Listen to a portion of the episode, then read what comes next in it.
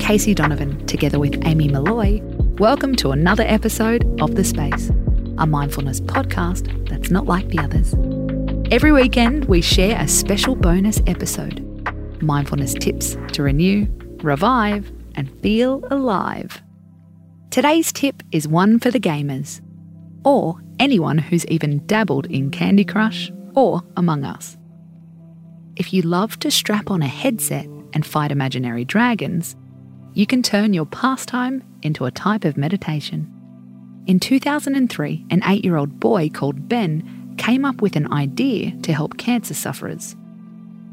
When Ben had leukemia, his mum told him to imagine his chemo as a computer game. He imagined chemo as a character, a little boy on a hoverboard. Chemo roamed around his body, destroying cancer cells. He also created enemies to represent side effects and threats nausea, cold and flu, hair loss, bleeding.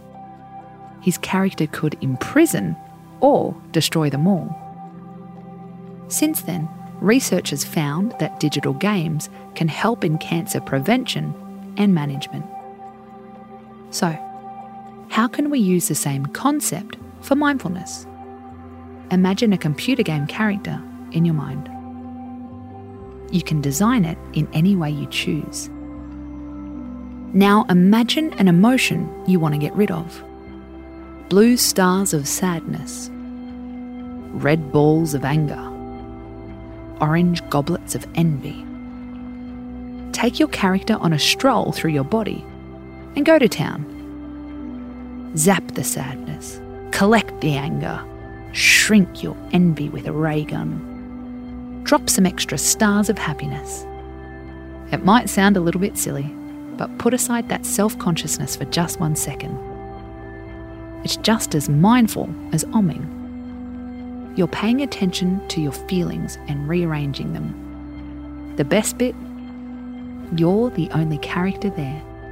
So, only you can win. I'm Casey Donovan, and you've been listening to The Space. We'll be back tomorrow with my favourite tip of the week. Until then, space out.